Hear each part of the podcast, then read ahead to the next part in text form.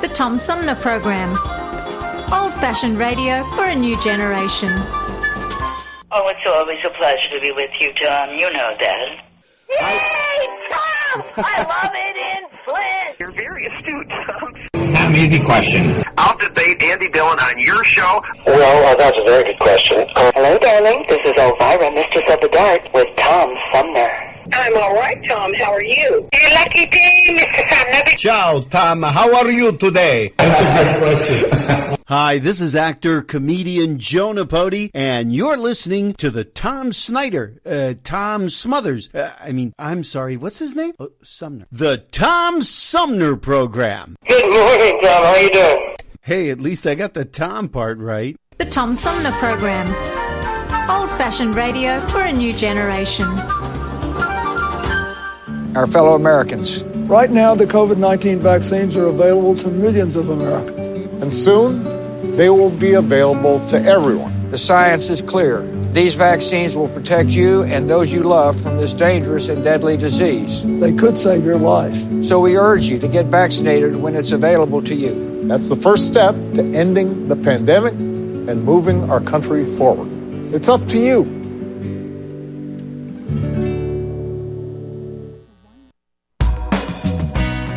MTA Flint is nationally recognized for continually seeking to provide sustainable, reliable, and cost efficient transportation for individuals throughout the region. Through work related and non emergency medical transportation and your ride services, MTA is moving people with future and alternative fuel technologies.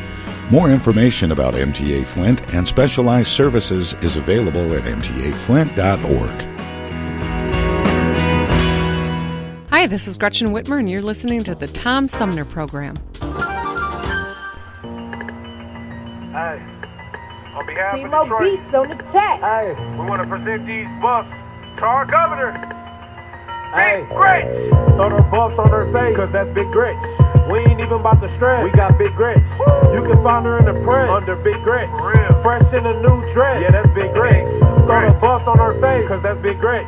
We ain't even about to stress. We got Big Gretch. At all. You can find her in the press under Big Gretch. Look her up. Fresh in a new dress. Yeah, that's Big Gretch. Come on. Big Gretch and this bitch playing no roles. At Excuse all. all the cussing, that's just how I get my flow on. For real. If you wanna leave the state, you can stay gone. But right now, Big Gretch said stay home. Sit your ass down. All that protesting was irrelevant. Irrelevant. Big Gretch ain't trying to hear y'all or the president. How we gonna take orders from a non-resident? Talking about it safe, but he ain't coming with the evidence. Big Gretch got him shook now. When it's all over, you invited to the cookout. When it's all over, you deserve to get took out. Big Gretch with the buffs on on the lookout. Uh, and she doing it for Michigan, so when she hit the stand, everybody should be listening. She on that pair of buffs with the ice in them glistening. On behalf of the whole Detroit mission. Throw her buffs on her face, cause that's Big Gretch. We ain't even about to stress. We got Big Gretch. At all. You can find her in the press under Big Gretch. Look her up. Fresh in a new dress. Yeah, that's Big Gretch. Big Throw Gretch. the buffs on her face, cause that's Big Gretch. We ain't even about to stress. We got Big Gretch. At all. You can find her in the press under Big up. Fresh in a new dress. Yeah, that's Big Gretch. Big Gretch.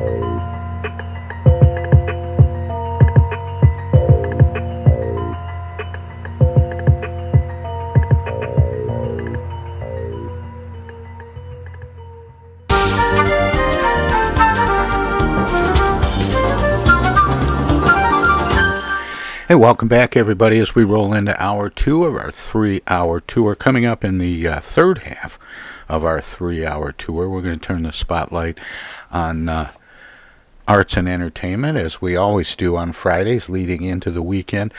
Uh, we're going to have uh, a quadruple threat. She is um, an actress, writer, director, and producer. And. Um, her name is uh, Erica Nicole Malone. That's coming up in about an hour. But uh, we're going to shift gears this hour and observe the fact that today is uh, Good Friday. And for most uh, Christians in the United States, they'll be celebrating Easter this Sunday. And so uh, uh, to observe Easter heading into this important weekend for Christians, the guest this hour is a historian and a best selling author of six National Geographic books about biblical history, um, Jean Pierre Isbouts. is a professor, uh, a doctoral professor at Fielding Graduate University in Santa Barbara, California, and has also produced a number of award winning documentaries narrated by Charlton Heston, Leonard Nimoy, and Morgan Freeman. And uh, the book that we're going to talk about has uh, been reissued. It's uh, In the Footsteps of Jesus, a chronicle of his life and the origins of Christianity. But we have a couple of minutes before we start our conversation with uh, Jean Pierre. Um, so I'm gonna, as I like to do, I'm gonna squeeze in a little local music. But this is a little different. Uh, George Winters, who uh, is a good and longtime friend and a uh, tremendous area musician, and, and some of his music appears regularly um, during the show, did a uh, a CD of of Christian inspired music, and uh, it's called I Believe, and we're going to um, take just a minute. I'm gonna, um, we're going to play that leading into my uh, interview with Jean Pierre Isbouts.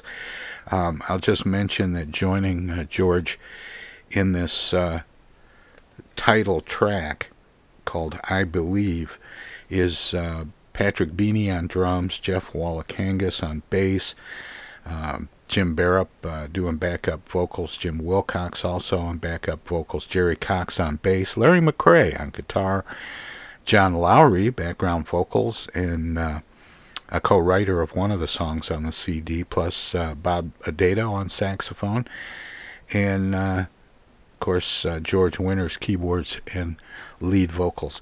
Anyway, we're going to let uh, George take us uh, up to our interview with Dr.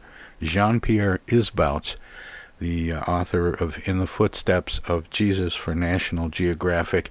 So uh, stay tuned. We got a lot of good stuff coming, and uh, it's uh, it's nice to have you along. And happy Easter to all the Christians. Happy Passover to all of our Jewish friends.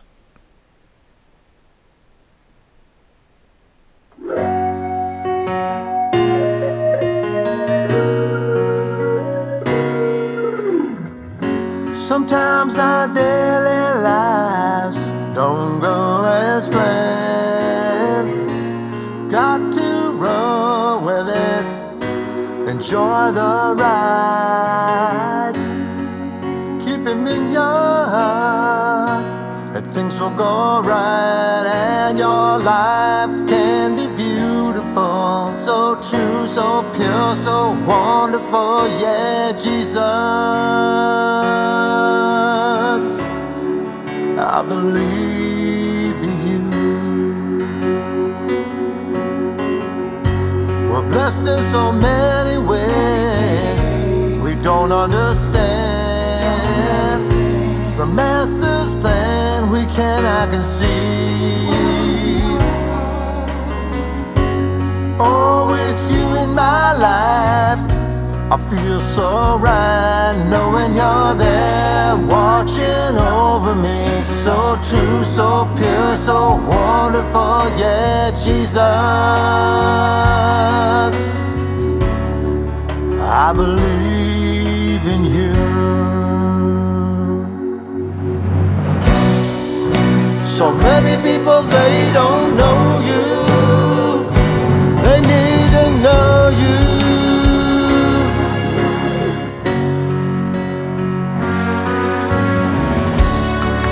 I believe in you.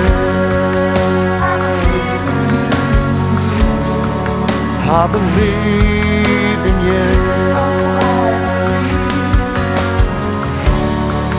I believe in you. I believe in you. Living in the now is what He wants us to do. Worry about tomorrow or yesterday. Keep him in your heart.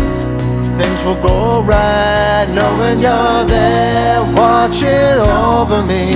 So true, so pure, so wonderful. Yeah, Jesus. I believe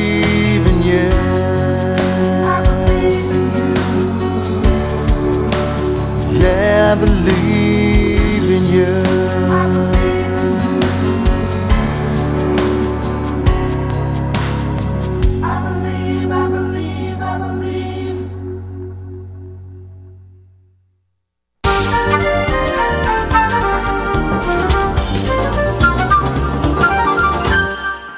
And welcome back, everybody. This is the Tom Sumner program. My uh, guest this hour has spent 15 years researching the historical Jesus, emphatically looking for sources not deeply investigated by his peers. He is uh, a humanities professor and author of numerous National Geographic books on the subject, including the one we're going to talk about today, In the Footsteps of Jesus.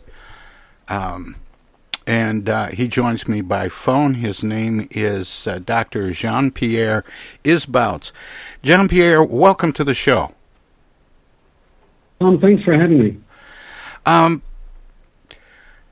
how did you decide to to chronicle the life of, of Christ and and research the origins of Christianity? Well, that's a good question, Tom. You know, we live in a an age of specialists, right? I mean, uh, especially because I'm very active, of course, in academy and uh, in uh, scholarship. You know, we, we tend to think that everybody should stick to his trade. I'm sort of a, a person who likes to combine things, who likes to look at things from a multidisciplinary perspective. And I'm very blessed in that regard because I, in, um, I have degrees in in musicology, in uh, history, and in archaeology. And, and that's what I wanted to bring to the story of Jesus. Uh, the, the character uh, of the historical Jesus is, is someone who's fascinated me from, from, from childhood. Jean Pierre, I, I got to back you up for a minute. What were the degrees? Oh, I, I studied um, at gra- in graduate school. I studied uh, history, uh, art history, archaeology and musicology uh, because I couldn't make up my mind what I wanted to do. I, I was going to say, couldn't you decide on a major? no, I, I just, uh, you know, I, I did my thesis on 19th century uh, music of the Balakirev Circle, and then I did a thesis on American 19th century architecture and uh, I did work on on Renaissance art, and I, you know, my professors were sort of rolling their eyes, but I just uh, I thought it was also so fascinating. Uh, but then I I really got really interested in in biblical archaeology and history, and this is because you know I went to university in, in the 70s when when biblical archaeology was really just emerging uh, from, of course, the havoc of of World War II. This was also a time when uh, Israel, the Six Day War, when Israel conquered the uh, old city of Jerusalem, and I'm not going to go into the political aspects of that, but in any case, it did allow Israeli archaeologists to start excavating um, the old city, and, and, specifically, of course, the um, uh, Haram al-Sharif, as the Arabs call it, the Temple Mount, uh, where they were able to excavate parts of that great, great sanctuary, the Second Temple, which has told us, uh, has really shown us so much more. Of course, those are the famous things, but there are lots of other discoveries that don't necessarily make the headlines that are incredibly interesting and that really in, informed my book because I really wanted to, to give a holistic view of Jesus, not just the Jesus of faith, not just the Jesus of history, not just the Jesus as, as revealed in Jewish writings or in Roman writings. I wanted to bring all of that together and create a three dimensional portrait of a man of flesh and blood, someone that we could get close to, that we could really become uh, far, far more closer than, than ever before. And uh, you know, I give lots of lectures on the topic, and, and people often ask me, do you think there is a, a difference between the Christ of faith and the Jesus of history? And my answer is always, well, of course there are differences, but they're not essential. the essential parameters of Jesus' incredible ministry are supported by a whole host of scientific evidence.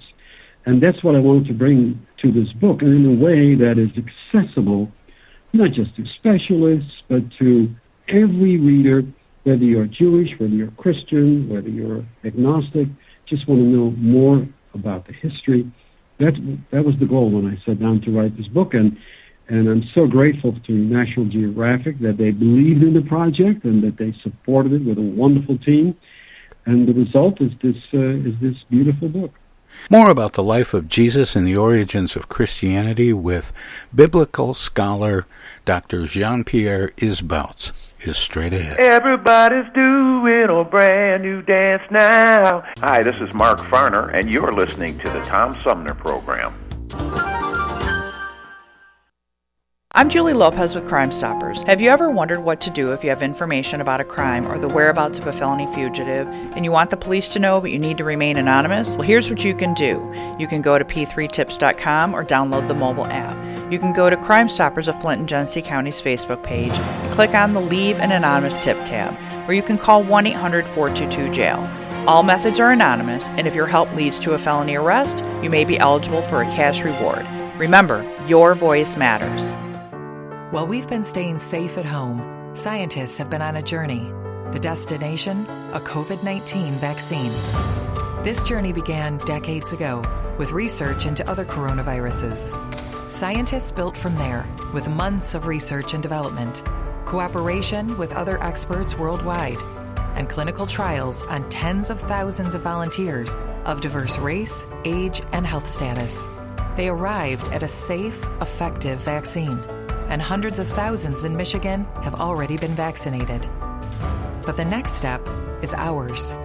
We need to get the vaccine when we can. Keep wearing masks correctly and taking precautions until we reach our destination freedom from COVID 19 and getting back to the lives we love. Discover the facts for yourself at michigan.gov slash COVID vaccine. A message from the Michigan Department of Health and Human Services. The Tom Sumner program plays host to the best political roundtable on radio every Wednesday from 10 a.m. to noon. Armchair Politics features great commentary and analysis about the headlines from local, state, and national politics with an alumni of world class pundits, plus quotes, tweets, and those weird and wacky stories we call the X Files. If it's Wednesday, catch Armchair Politics on the Tom Sumner program. East Village Magazine is the monthly neighborhood magazine read all over Flint. With support from grants, donations, and advertisers, East Village Magazine's talented local writers give you an in depth look at local news, issues, and people that make Flint Flint.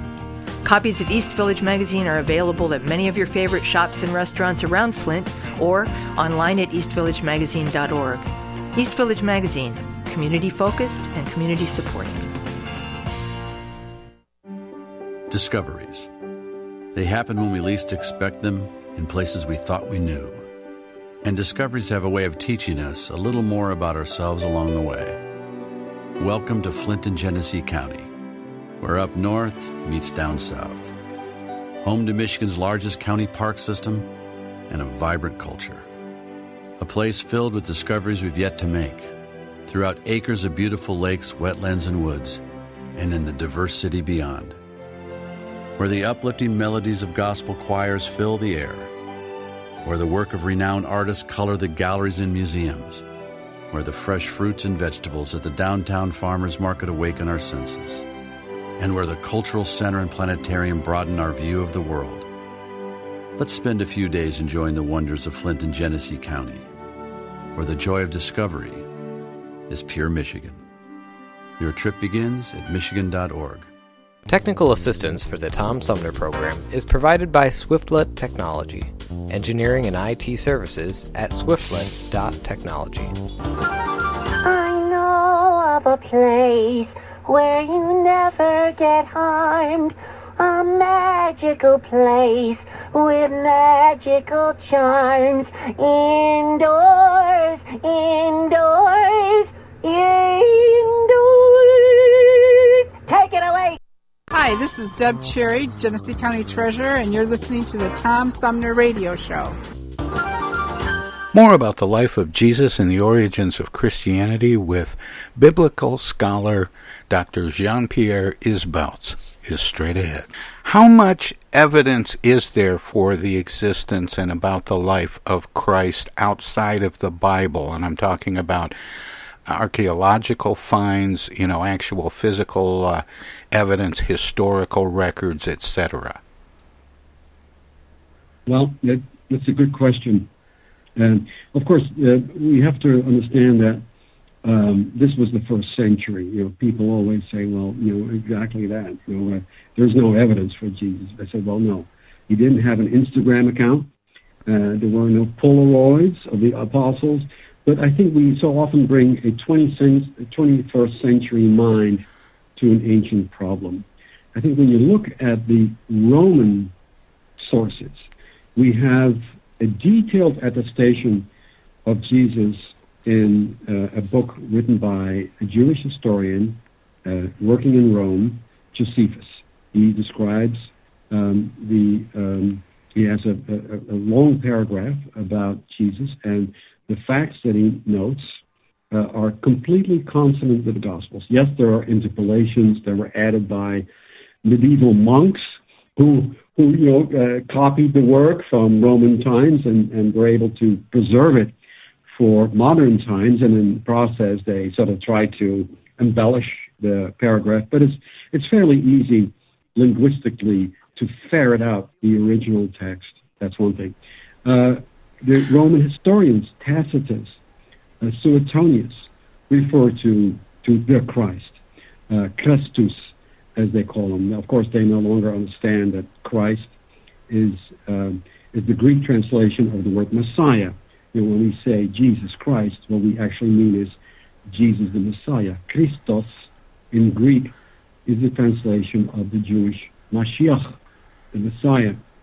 But uh, so there is really a lot of uh, uh, documentary attestation of Jesus outside of the Christian orbit. And of course, then, then there's the archaeological evidence.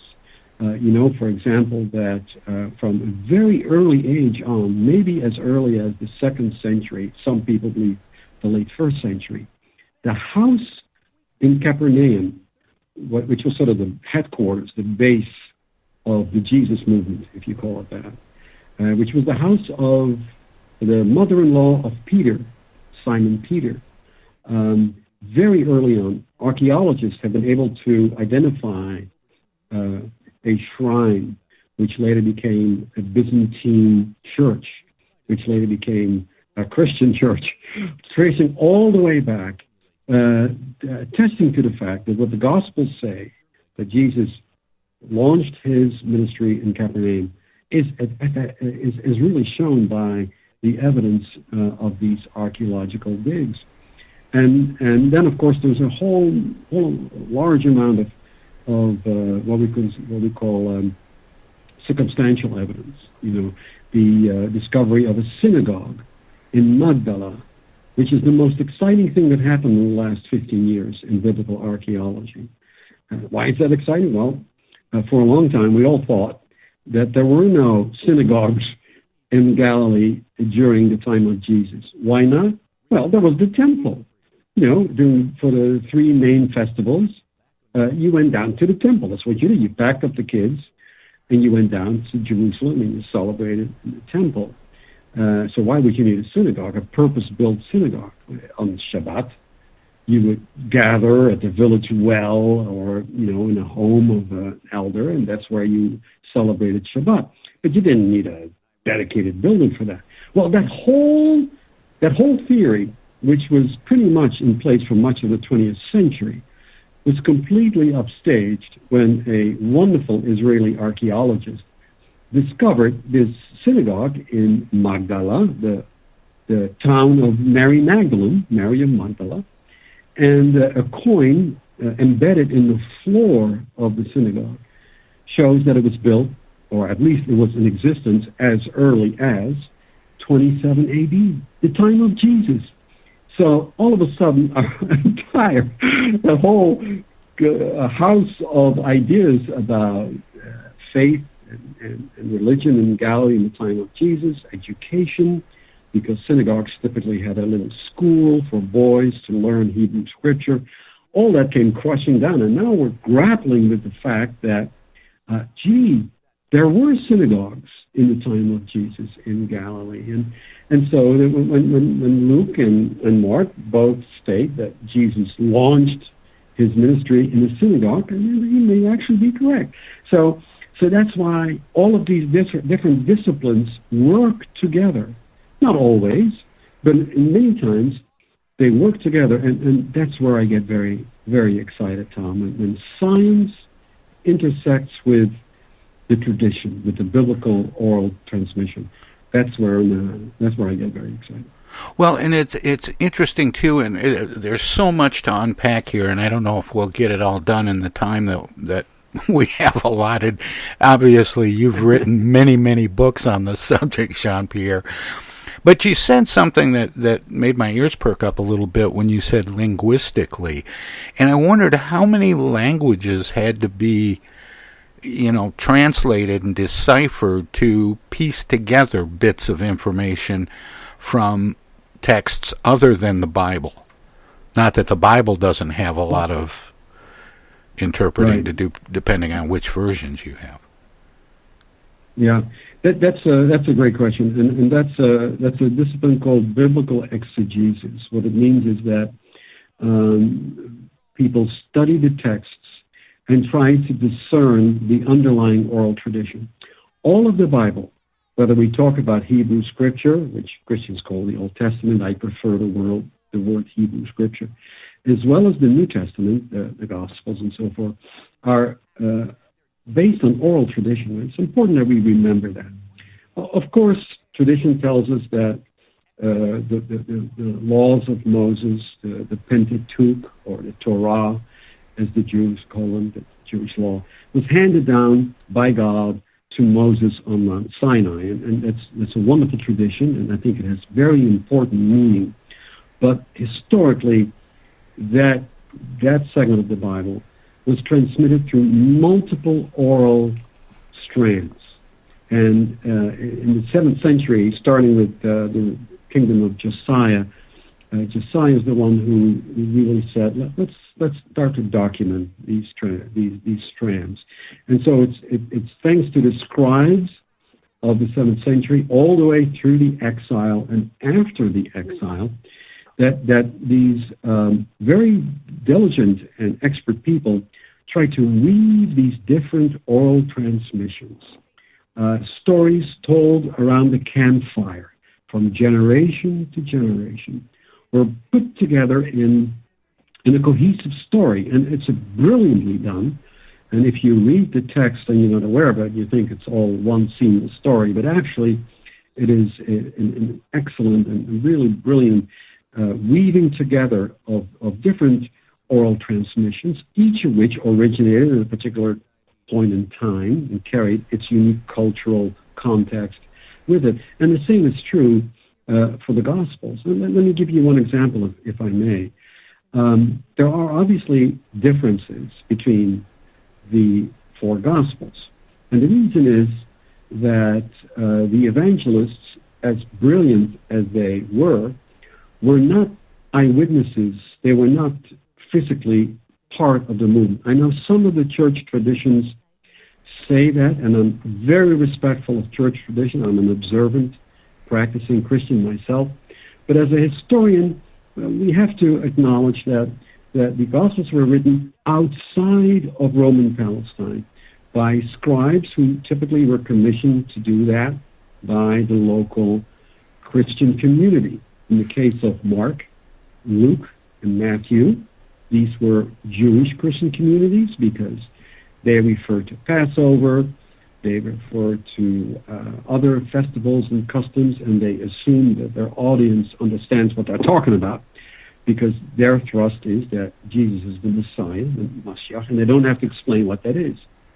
The Gospel of John is written for a Gentile audience. That's why John has to explain certain things. He has to explain Passover, for example.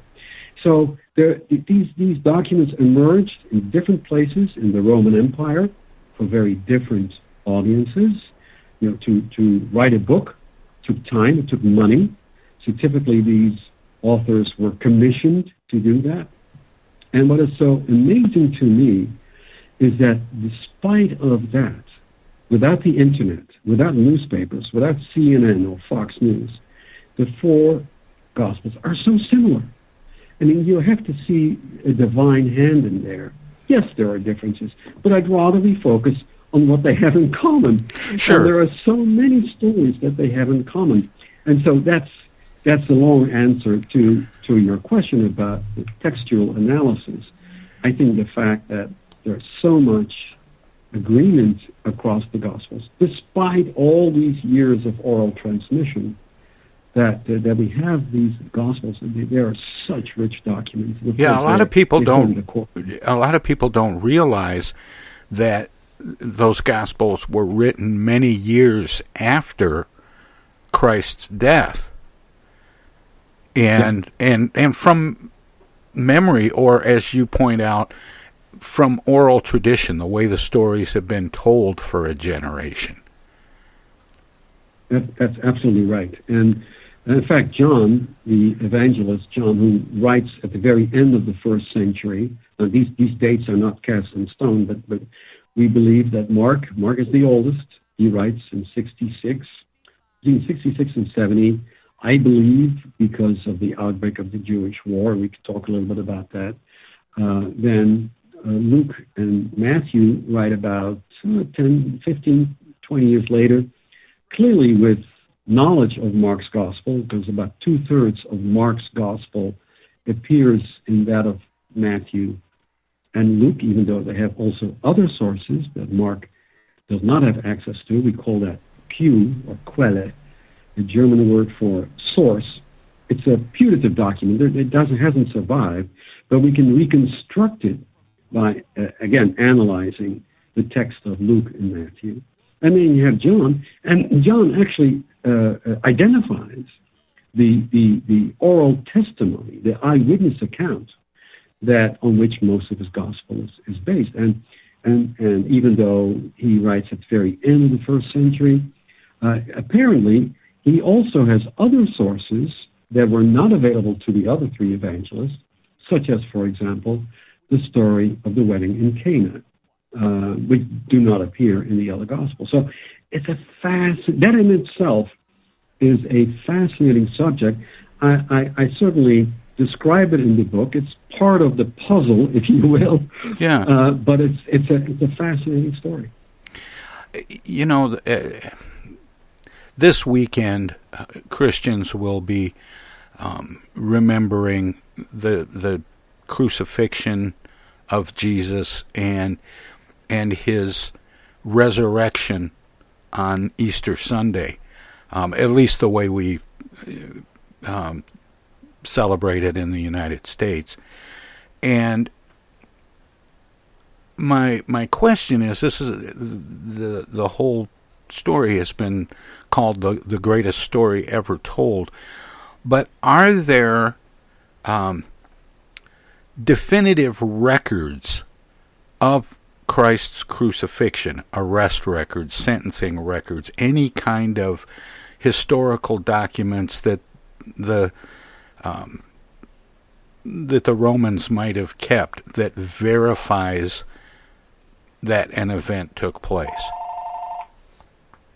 That- that's, a, that's a great question. And here I, I got to talk a little bit about the, the, the jurisprudence uh, at the time. Um, you know, the Romans were, uh, were very good about applying their law. They had a very highly developed law. In fact, much of that Roman law would be adopted uh, by Europe in the 17th and 18th century, and ultimately would filter in into our our legislation. So it's it's um, it's a, it's a very good uh, set of laws. The, the problem was that Jesus was not a Roman. He was not a Roman citizen, right? We forget that. He was not a Roman citizen. He was a colonial subject, basically a stateless person uh, from the perspective of the uh, Roman authorities. So what you see is that when, when Paul is arrested, according to the book of Acts of the Apostles, uh, the first thing he does is he loudly says, you know, whoa, whoa, whoa, stop, stop, stop. I'm a citizen. So I'm not going to be dragged in front of a kangaroo court in Jerusalem or some other place in Caesarea. I insist on a proper Roman trial under the jus civile, the civil law. And, uh, and he does. And, and the Romans had no choice but to uh, honor that. He's put on the ship, and of course he's shipwrecked. And ultimately, he makes his way to Rome. The trial never took place, but in any case, that's what a citizen could do. Jesus didn't have those rights. He only uh, could appeal to a very flimsy law that applied to foreigners like him, which was the jus gentium, the law of foreigners. And basically, it was really not a law at all. It gave the local magistrate, whoever that was, a governor or a prefect, full latitude to do what he wanted to do. And there was no need for records to be kept because uh, these colonials, well, you know, they're just rabble. Who needs to document that? And so we see, for example, that uh, Mark, who again is the, the oldest gospel, closest to the historical material, the oral transmissions, I think, describes it very well. This is not a trial. This is a brief hearing.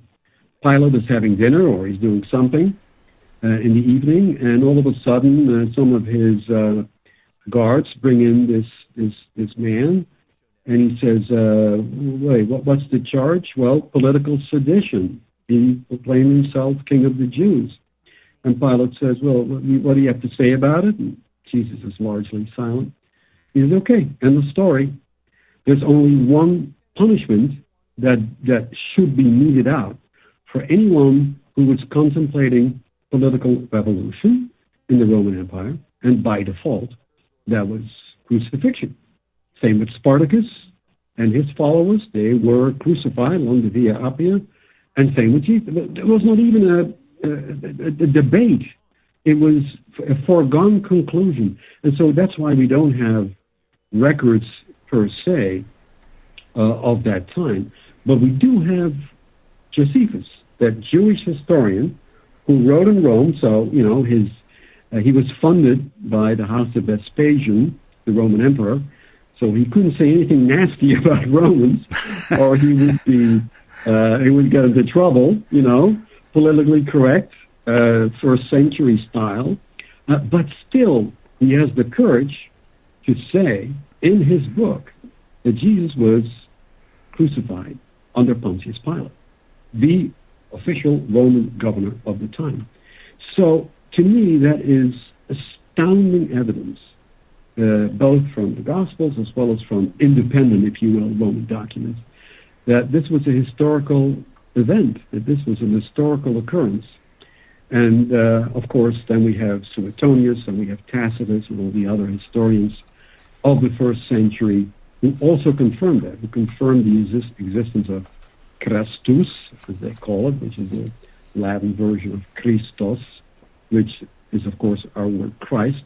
Now, that actually means, Christos means the anointed one, which uh, is the translation of the word Mashiach or Messiah. So when we say Jesus Christ, Christ is not his last name, we actually say Jesus the Messiah. That's that's the meaning of the word Jesus Christ. So anyway, another long answer to your question, but those are the uh, documentation we have of the crucifixion. More about the life of Jesus and the origins of Christianity with biblical scholar Dr. Jean Pierre Isbouts is straight ahead.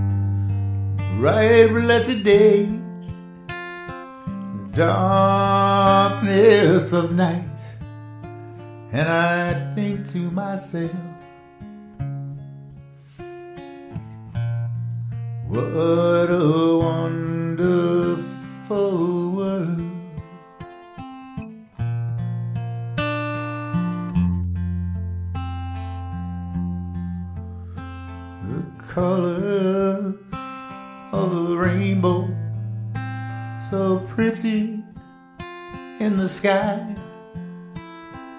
also on the faces of people going by.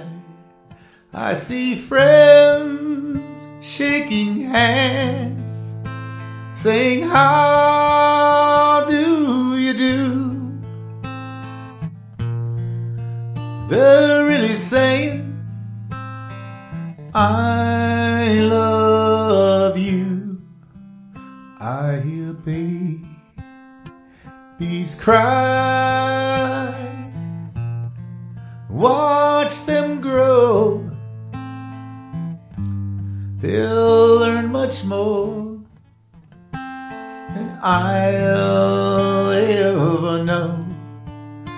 And I think to myself, what a wonderful world.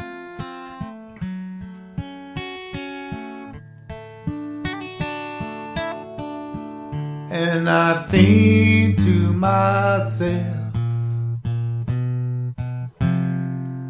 what a wonderful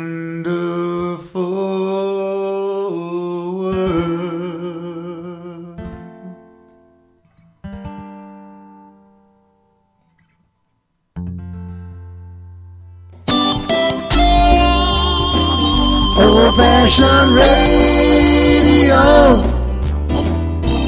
for a new generation. The Tom Sumner Program.com.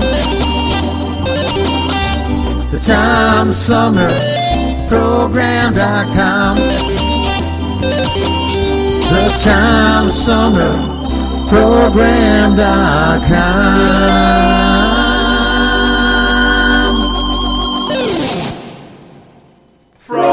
Tom Sumner Show. Oh, yeah. Hello there, citizens. Darkwing Duck here, and every time I'm in Flint fighting crime, I always stop by the Tom Sumner program. Don't forget, stay dangerous. Darkwing Duck out. While we've been staying safe at home, scientists have been on a journey. The destination? A COVID 19 vaccine. This journey began decades ago with research into other coronaviruses. Scientists built from there with months of research and development, cooperation with other experts worldwide, and clinical trials on tens of thousands of volunteers of diverse race, age, and health status. They arrived at a safe, effective vaccine, and hundreds of thousands in Michigan have already been vaccinated. But the next step is ours. We need to get the vaccine when we can, keep wearing masks correctly, and taking precautions until we reach our destination freedom from COVID 19 and getting back to the lives we love. Discover the facts for yourself at michigan.gov slash COVID vaccine. A message from the Michigan Department of Health and Human Services.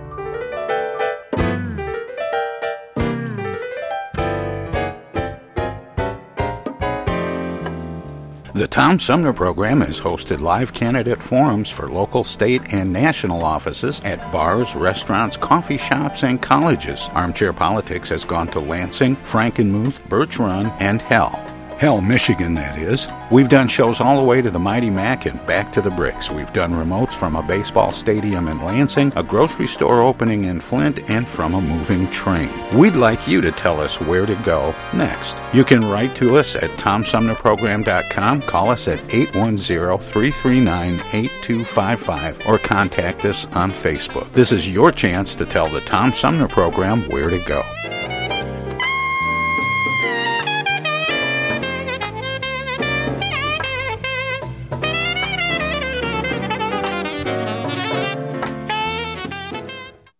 Have feelings of inadequacy? Do you suffer from shyness? Do you sometimes wish you were more assertive? If you answered yes to any of these questions, ask your doctor or pharmacist about tequila. Tequila is the safe, natural way to feel better and more confident about yourself and your actions. Tequila can help ease you out of your shyness and let you tell the world that you're ready and willing to do just about anything. You'll notice the benefits of tequila almost immediately, and with a regimen of regular doses, you can overcome any obstacles that prevent you from living the life you want to live. Shyness and awkwardness will be a thing of the past, and you'll discover many talents you never knew you had. Stop hiding and start living with tequila. Tequila may not be right for everyone. Women who are pregnant or nursing should not use tequila. However, women who wouldn't mind nursing or becoming pregnant are encouraged to try it. Side effects may include dizziness, nausea, vomiting, incarceration, erotic lustfulness, loss of motor control, loss of clothing, loss of money, loss of virginity, delusions of grandeur, table dancing, headache, dehydration, dry mouth, and a desire to sing karaoke and play all night rounds of strip poker, truth or dare, and naked twister. Warning, the consumption of alcohol may make you think you're whispering when you're not, is a major factor in dancing like a retard, may cause you to tell your friends over and over again that you're in love with them, also may cause you to think you can sing. Alcohol may lead you to believe that ex-lovers are really dying for you to telephone them at 4 in the morning. Alcohol may make you think you can logically converse with members of the opposite sex without spitting. It may create the illusion that you are tougher, smarter, faster, and better looking than most people, and it may lead you to think people are laughing with you. Alcohol may cause pregnancy, and it also may be a major factor in getting your ass kicked. So what are you waiting for? Stop hiding and start living with tequila.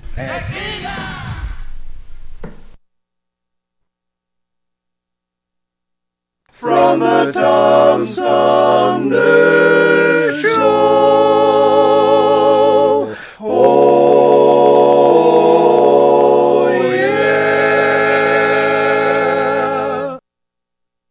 This is U.S. Senator Gary Peters, and you're listening to the Tom Sumner Program. More about the life of Jesus and the origins of Christianity with biblical scholar Dr. Jean Pierre Isbouts is straight ahead. The arrest itself, um, you suggest, was uh, actually um, brought about by his protest in the temple uh, when he called the high Mm-hmm. priest uh, Caiaphas and the chief priests a den of thieves. That's according to uh, to Mark. Um, when you look back at those events um, from the 21st century and you see different accounts of the same events, are you are you able to see through like the political correctness of uh? Well, th- this is a great question, and uh, uh, it's interesting that uh, all of the evangelists base their passion story on Mark. Uh, when you look at the other stories of Jesus and his ministry, there's a wide variety of, of oral transmission, and so there are some differences. But when you look at the passion, the passion is entirely based on Mark's version, and we believe that Mark himself based that on a possibly a, a document that's referred to as the Cross Gospel. That's just a name. You know, we don't know. It, we, we no longer have it. But both, but Luke, Matthew, and John all base their passion story on Mark. They embellish it. John creates these beautiful monologues around it, but it all goes back to Mark. And this is what I try to do in, in the book, in the footsteps. What I try to do is reconstruct those events hour by hour. What happened? Why did it happen that way? Uh, where did it take place? How did you get from A to B and B to C? And, and uh, my conclusions are that Jesus created this little riot in the forecourt of the temple, you know, when he chased the money changers out of the temple, because uh, this was unprecedented that lambs were going to be offered for sale to be sacrificed at Passover in the temple itself that had never been done before. And, and I, I, I rely on some uh, other authors who've also studied this. Up to this point, the sale of sacrificial lambs for sacrifice at Passover took place on, on the Mount of Olives. You know, a lot, lot of space, a lot of space. You walk around, you pick your lamb, you pay for it with any currency that you happen to have, and you took that animal all the way down from the Mount of Olives through the valley of Kidron, up the hill, through the throngs, the crowds of Passover, into the temple. Well, you can imagine by the time that poor animal got into the temple, it was beaten up, and the priest would say, Sorry, it's not unblemished. Off you go, you can't use it. Well, obviously, these people were upset. So what Caiaphas did, he said, Look, why don't we bring the sale of these lambs inside the temple? First of all, we can d- decree, we can certify that these lambs are unblemished and fit for Passover. Second of all, you don't have to take them all through Kingdom Come. You can just take them from the forecourt directly into uh, the inner court of the altar where the lamb would be. It's a brilliant idea. Just one little, one little, little detail here. You could not use Roman currency in the temple. Why not? Because Roman currency had the image of the emperor, and any images of living people were not allowed in Judaism, Judaism certainly not in the temple itself. So you had to take your Roman currency and change it, or Greek currency for that matter, and change it into the only currency allowed within the temple walls, which is the Tyrian shekel. So that's why there are money changers. So it all makes perfect sense. The problem is that Jesus wasn't aware of that. So here he comes, right? And in my book, I, I describe that he planned to give a, a sermon, uh, just like Jeremiah had done, the prophet Jeremiah, who was a great influence on his ministry. And he, he's all prepped to go. The apostles are with him, and he goes into the forecourt, and he's, he's getting ready to, you know, he's going to stand there and he's going to give this, this beautiful, beautiful speech that will rally people around the kingdom of God. And what? The place is like a bazaar, like a kashba, right? Screaming merchants, uh, throwing out prices and money changers, throwing their currency rates. It's a zoo. And that's when he gets upset. And he starts to say, you know, you, you have made this uh, a den of thieves. And, and this is so interesting. And I, I don't think any other scholar and I have the deepest respect for my peers. But I don't think any other scholar has ever related uh, the ministry of Jesus to something that happened in 27, 28 AD, which is when Pilate and Caiaphas were in collusion to steal money from the treasury of the temple. Josephus reports that these are only source. Caiaphas and Pilate were in collusion to steal money from the temple in order to build, that was their excuse, an aqueduct. Never happened. And so you can imagine when Jesus, just 18 months later, comes into the temple and throws out to Caiaphas, You've made this a den of thieves, he, that is immediately uh, interpreted as another accusation for what they did just 18 months earlier with the aqueduct affair. And that's why the warrant for his arrest went out, and that's why he was ultimately arrested, and that's why Caiaphas has this animus against Jesus. Uh, and he, he, he wants to see him indicted and crucified, and that's why the indictment takes place in his own home, which is completely illegal, because all hearings of the Sanhedrin have to take place with a full quorum in the temple. He does it in secret, he does it in his own home, and when he obviously lacks the quorum to condemn Jesus to death, he hands him over to the Romans and he says, Here's a political rebel, knowing full well that that would be instant execution. Anyway, that's a long answer to your question, but that's how these things evolve. I, I like your long answers, Jean Pierre. Um, but unfortunately, we're running out of time, and I feel like we've we've just barely scratched the surface, and certainly not dug in as deep as as you have over the last fifteen years. Um, but I do always want to give guests an opportunity to let listeners know where they can find out more about what we've been talking about. Now, obviously, the book I mentioned, In the Footsteps of Jesus, a chronicle of his life and the origins of Christianity, the second edition uh, is out, and um, that's from National Geographic, and you've done many books for National Geographic. But so people might find out a little bit more about you and your work, past, present, and future. Do you have a website? Yes, I have a website. It's uh, jpisbouts, J-P-I-S-B-O-U-T-S dot org, uh, where you can find lots more about um, my books and in the footsteps in particular. You can also go to a wonderful social media platform that I use a lot. It's called Vimeo, Vimeo, V-I-M-E-O, very simple.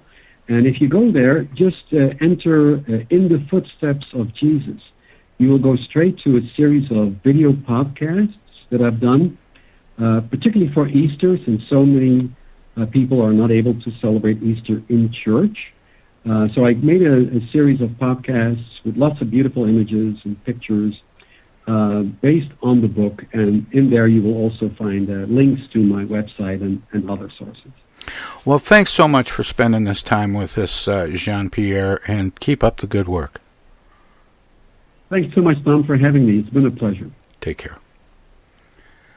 That was uh, Dr. Jean Pierre Isbouts. He is the uh, author of In the Footsteps of Jesus, a chronicle of his life and the origins of Christianity from National Geographic, now in its second edition. But he's uh, written several um, books for National Geographic on uh, um, the Bible and, and Christianity. So uh, be sure and uh, check him out at uh, jpisbouts.org. And with that, we'll have more of the Tom Sumner program straight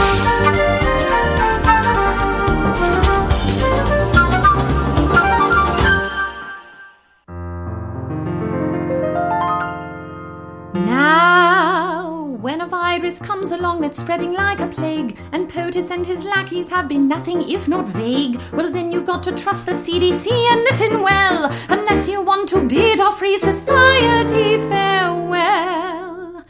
There super bad, transmittable, contagious, awful virus. And if we don't act quick and social distance, it will mire us in a stretch of quarantine that lasts until July. A super bad, transmittable, contagious, awful virus. And if you got a better cough in your arm, and if you got a better.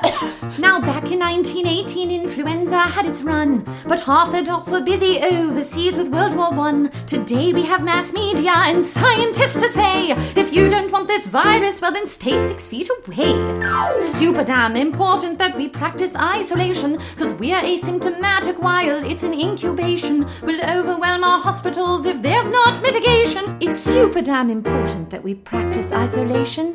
If we don't do it, then we're all gonna die. If we don't do it, then we're all gonna die. And so I hope at last you'll take this lesson here to heart. Cause it's already scary and we're only at the start. If you get bored, just think of the immunocompromised who can't go much of anywhere unless it's sterilized. Oh, super bad, transmittable, contagious, awful virus.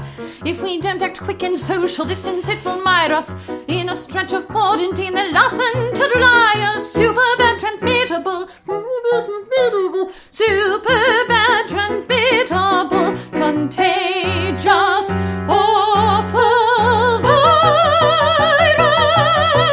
Super bad, transmittable, contagious, awful virus.